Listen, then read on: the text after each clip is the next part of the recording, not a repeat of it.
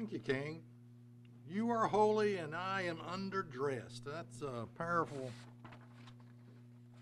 powerful words. Well, this being Pentecost weekend, you know, normally we talk about we talk about the Spirit of God. We talk about being filled with the Spirit of God. We talk about being led by the Spirit of God, the leadership of the Holy Spirit of God, the works of the Holy Spirit of God, the mighty works of the Holy Spirit of God in your life. And then we got the fruits of the Spirit. But the fruit of the Spirit is love, joy, peace, long suffering, gentleness, goodness, faith, meekness, temperance, or self control. And sometimes, just me personally, I, I, I come up short in those fruits of the Spirit as I evaluate my life. But anyway, with, with this being Pentecost, we think about manifestations of the Spirit of God. We think about tongues, the ability to speak in different languages and to communicate the gospel. We think about healings, miraculous healings, miracles that occur. And then we think about great works, and then we think about greater works. Jesus said, You're going to do because I go to the Father. You're going to do greater works. And then the, the, the famous statement in the book of Acts you shall receive power. Now, the direction I want to go in this sermon is totally the opposite of all that. because a lot of times what we experience, at least what I experienced throughout the years of uh, the year of my life, just this last year, is not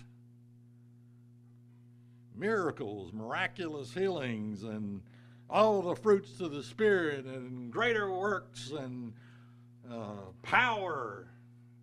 It's not, if I'm honest with you. It's not. The Philistines had taken the Ark of the Covenant, and Phinehas' wife was with child. As she was about to give birth, she found out that her father and, and husband had been killed in battle. And she gave birth as she passed away.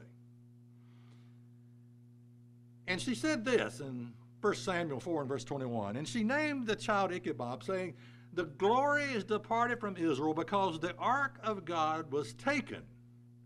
And because of her father in law and her husband had been killed.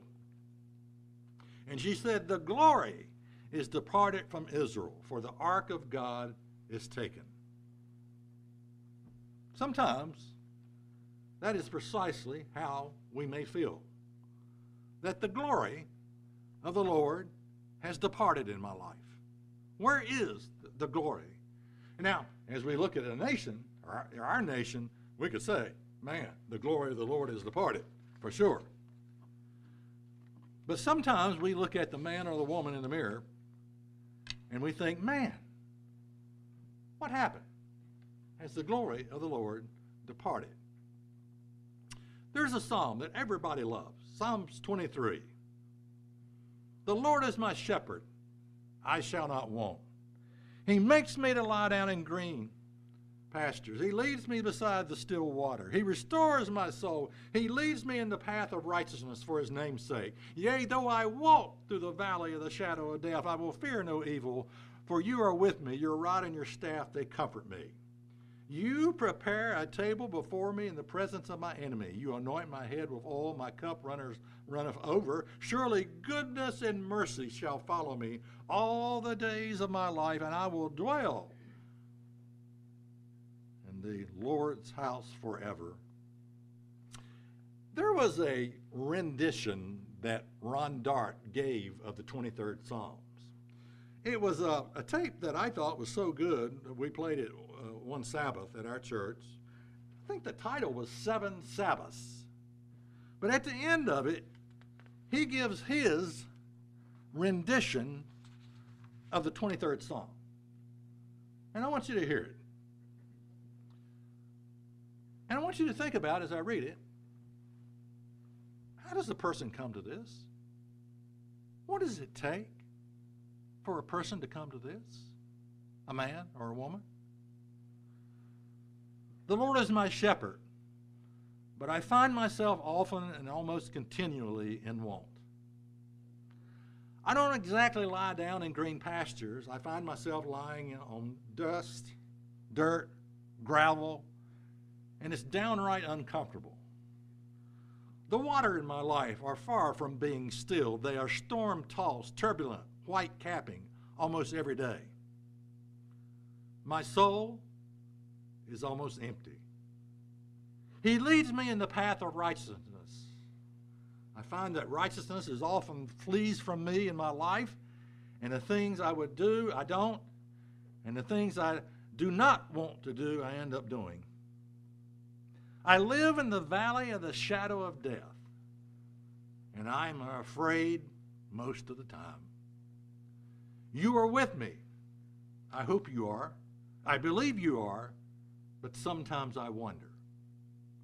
Goodness and mercy shall follow me all the days of my life. I would that it were so. Often it's evil, and sometimes I feel unforgiven and think that God may not consider my weakness. And I will dwell in the house of the Lord forever, only by his mercy, for I don't deserve anything close to that. What did it take for a person to come up with that? You know what it takes for a man or a woman to come up with something like that?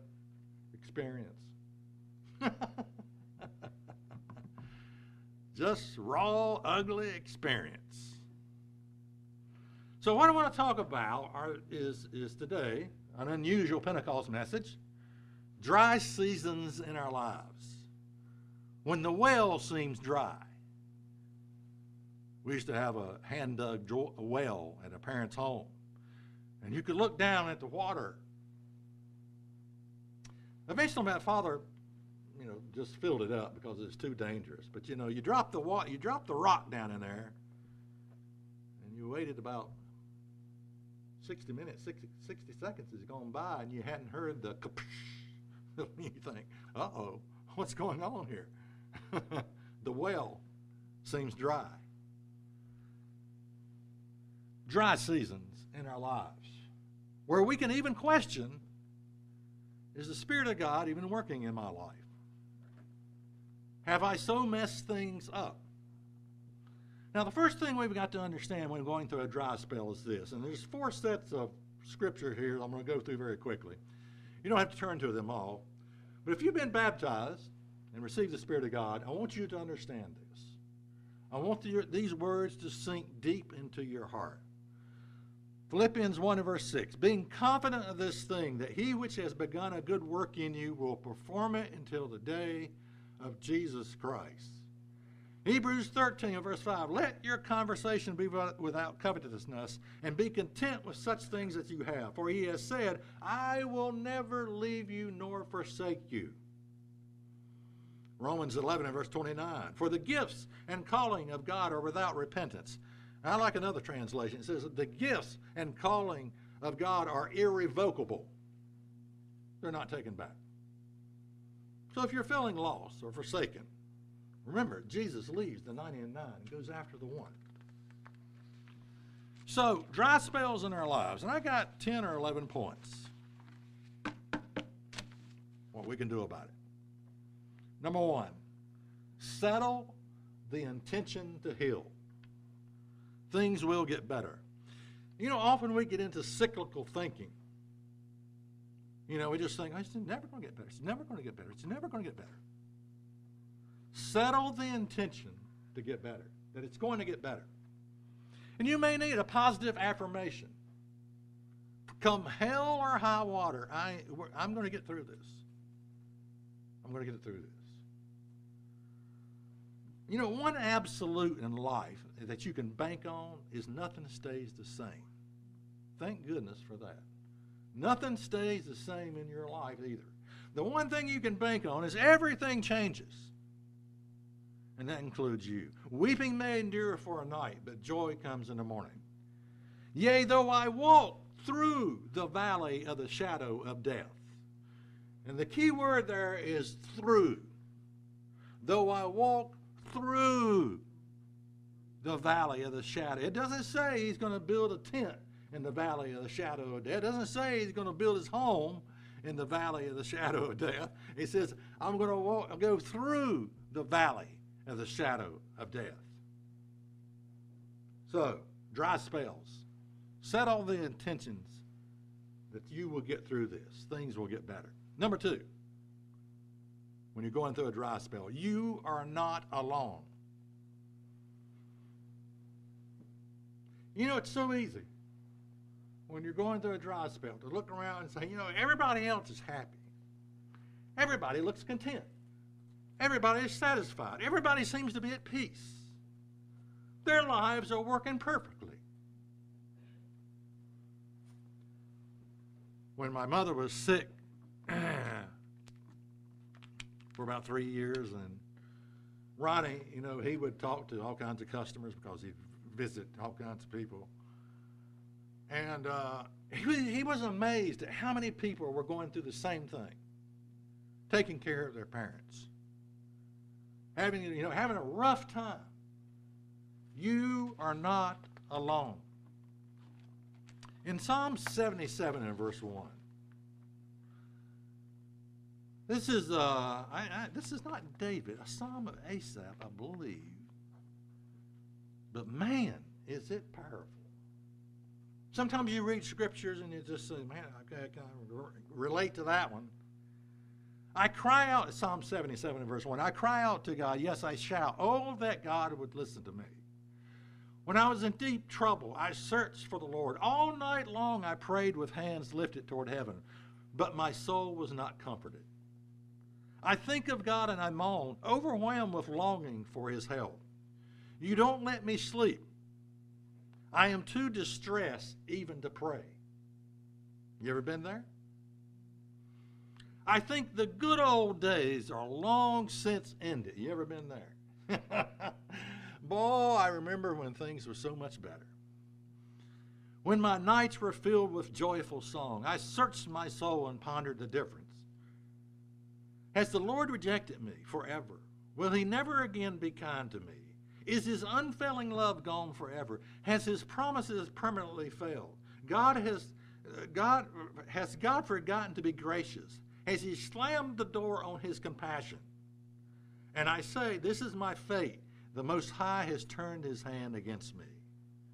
But then I recall all you have done, O Lord. I remember your wonderful deeds of long ago. So, you know, this man had his dry spells. In fact, he probably encountered many dry spells. So, when you're going through a dry spell, don't think you're the only one. Number three, whatever you are not, find somebody that is. that can help you. You know, I have really a lack of discipline. And I have a wife that has an ironclad discipline. And it's amazing the contrast between the two.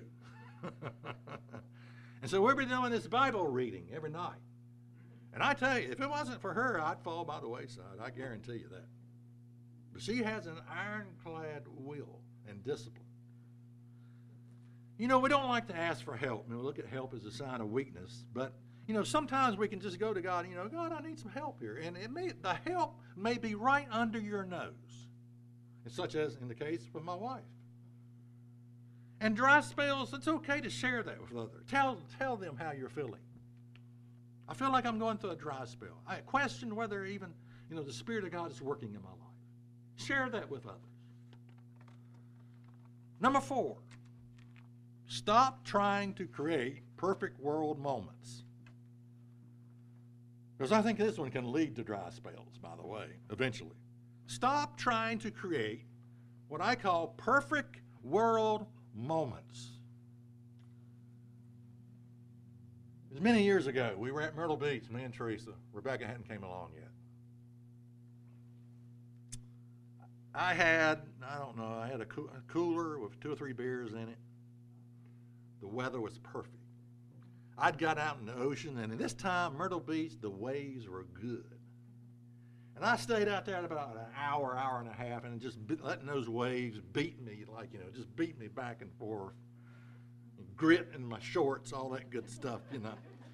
I got back in my lounge chair, and I uh, drank a few beers, and I don't, and, and I don't know if I've ever been so content, so happy, so joyous in all of my life. It was euphoric. It only lasted about an hour, but it was. Maybe I ran out of beer, but uh, it only, uh, but it, it only lasted about an hour. You know.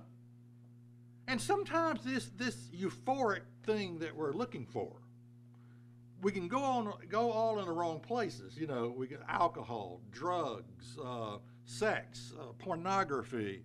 Uh, maybe with youth today, it might be video games. It may be a workaholic. It may be people that just entertain themselves all the time. You ever met people that just entertain themselves all the time? It's just like that, one thing after another. I mean, it's eating out, it's going to the movie, it's going on a cruise ship. You know, it's like how many cruise ships can you go on in one? You know, you know, it's, it's a big floating shopping mall. I don't want to go on a cruise ship. Okay. All right, but it, it, uh, people, you know, entertaining themselves, and and I think desperately we're trying to create these perfect world moments. And you know, one of the deceptions is I'm not supposed to be in a dry spell. I'm a Christian. And if you listen to some of these preachers on TV, they will convince you that there are no dry spells in a Christian's life. You just don't have any. You know, you just don't have any. Live your best life now. I was baptized. I received the Spirit of God. What am I doing in a dry spell? Well, stop searching in all the wrong places to alleviate that dry spell. The bottom line, it's not a perfect world. It is not a perfect world. And that euphoric moments, you know, they, they come and go. And I'm sort of convinced they get less and less the older you get. Hate to inform you young people of that. Romans 8 and verse 22. For we know that the whole creation groans and travails in pain until now. And not only they, but ourselves also, which have the first fruit, notice that, the first fruit of the Spirit, even we groan within ourselves, waiting for the adoption to wit the redemption of our bodies. For we are saved by hope, but hope that is seen is not hope, but for a man seeth, what is he yet hope for it? But if we hope for that which we see not, then we do with patience wait for it. Likewise, the Spirit also helps our infirmities. What might be those infirmities? Well, it can be going through a dry spell. Could be going through a dry spell. For we know, we don't even know what we should pray for as we ought. But the Spirit intercedes for us, making intercession with groanings which cannot be uttered. You don't even know how to say the right words. You can't say the right the right words you know, but but God understands.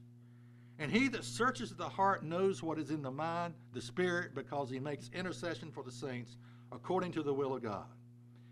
And we know that all things work together for good to them that love God, to them who are called according to his purpose. Yes, even the dry spell, a filling void you know, all things work together.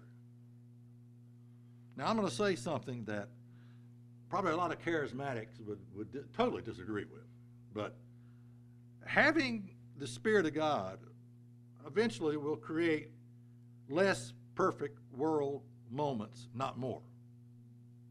Having the Spirit, let me repeat that. Having the Spirit of God will, will more than likely create less perfect world moments than more. You know, I was young when I had those perfect world moments. You know, not that I still don't have them, but but uh, that little example of me at Myrtle Beach, I was very young, and uh, it was uh, you know it was a wonderful experience. But for but you see, for in much wisdom is much grief, and he that increases knowledge increases sorrow. Why? Well, this is not our world.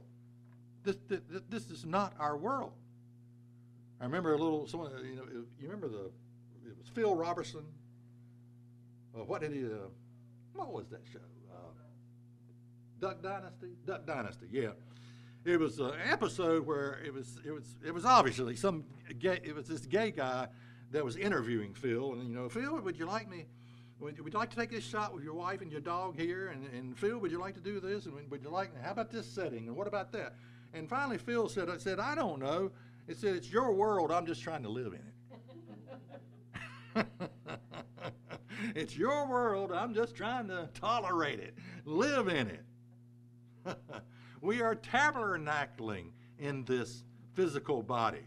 For he looked for a city which has foundation, whose builder and maker is God. Number five. I'm going through a dry spell. Brutal honesty with God. Lord, I don't even know what, what's going on. I don't know why this dry spell has lasted so long. Brutal honesty with God. And if you look at the Psalms of David, that's what you get. It's brutal. You know, I mean, I think uh, let his day, you know, he's talking about his enemy. Let his days be few, and another take his office. Let his children be fatherless, and his wife a widow. That's brutal honesty. And brutal honesty is, is something you need to have when you're going through a dry spell as far as communicating with God. Number six, going through a dry spell, confess your sins. Confess any sins. If we confess our sins, He is faithful and just to forgive us our sins and cleanse us from all unrighteousness. If we say that we have not sinned, we make Him a liar and the Word is not in us. Now, there, again, there's this cyclical thinking often and we will, if you're going through a dry spell, I can guarantee you, you've already gone down that road of the sin issue. And you're thinking, man, maybe it was something back before I, back before I was baptized. I didn't, you know, I didn't even know what sin was. I didn't even know sin was tra- the transgression of the law. I bet it's something back then, or I bet it's some sin out of ignorance, or I bet it's something going on. I, I just know it's something, you know. And and and and this get, you know, we ruminate about the past, cyclical thinking. But ask, you know, hey, there may be something you need to, to ask for repentance from. Ask God to repent you. You don't have to ask 10 million times, you know, just, just ask God. Four things I want to give you God forgives immediately. You don't have to suffer, you don't have to wait. How long should a believer feel guilty about sin? Probably about 10 seconds. Father, forgive me, I have sinned. There's a myth that feeling guilty makes me a better person. I don't think it does. Number two, God forgives completely. When Jesus died for your sin, which one did he include? Well, of course, all of them. The problem is, as we don't, as we don't complete, if we don't completely understand forgiveness, every time something you go through a bad, spe- a, a dry spell in your life, you're going to think God is punishing you for something. God is, God is after me. God doesn't work that way. How long do you remember a paid bill? Well, you don't remember a paid bill. There's a reason for that. Third, God forgives repeatedly. Have you ever committed the same sin twice? Don't raise your hand. Okay. Sometimes we're embarrassed to ask, you know. Well, that, that was too many times. I just committed that sin last week. God does not get bored with our confession. He does not get bored with our confession. Wherefore, Hebrews 7 and verse 25, wherefore he is able also to save them to the uttermost that comes to him, to, comes to God by him, seeing he ever lives to make intercession for him. Number four, God freely forgives. You don't earn it, it's by God's grace. Because we are human, forgiveness is our greatest need. Because Christ died for you, forgiveness is our greatest, God's forgiveness is our greatest gift. Number seven, dry spells in our lives. This one's going to be a weird one, but it's, it's one I figured out on my own, I guess. When we care too much, when we care too much. You know, I, I read this statement one time. Anxiety isn't about worrying too much, but caring too much. And it blew me away. Let me repeat it. Anxiety is not about worrying too much, it's about caring too much. Now, people that care a lot, you know, it's empathetic, is it's someone who is highly aware of the emotions of those around them. to the point where you yourself feel those emotions. Okay, that's what an empathetic person is. But when we care too much, it can transcend over into perfectionism. It really can. You know, well, you know, uh, we, we try to live our lives never making another mistake, never, never, another offense. I'll never hurt anybody. When you care too much, it can lead over into perfectionism. I mean, I'm just trying to get everything right, just be, be a per- perfect person. And it is a dead end street. Why? Because we're not perfect. If we were perfect now, we would have nothing to learn. we wouldn't need to be here in church right now if we were perfect. We need to, to learn to lighten up. And I don't mean, okay, laugh at our mistakes. I don't necessarily mean laugh at our sins. I mean, I'm not, not going down that road. But be, to be able to lighten up a little bit and say, look, I'm not perfect. I, boy, boy, that was really stupid. You know, I remember one time I was asked to, to I don't know why they asked me to introduce a speaker at a home school convention, about 500 people. I didn't even want to do this, but it was, it was an African American man. And I looked at his name, and it looked like Raymond. I asked it, I looked, I said, Teresa, is this, is that Raymond? Yeah, that's Raymond.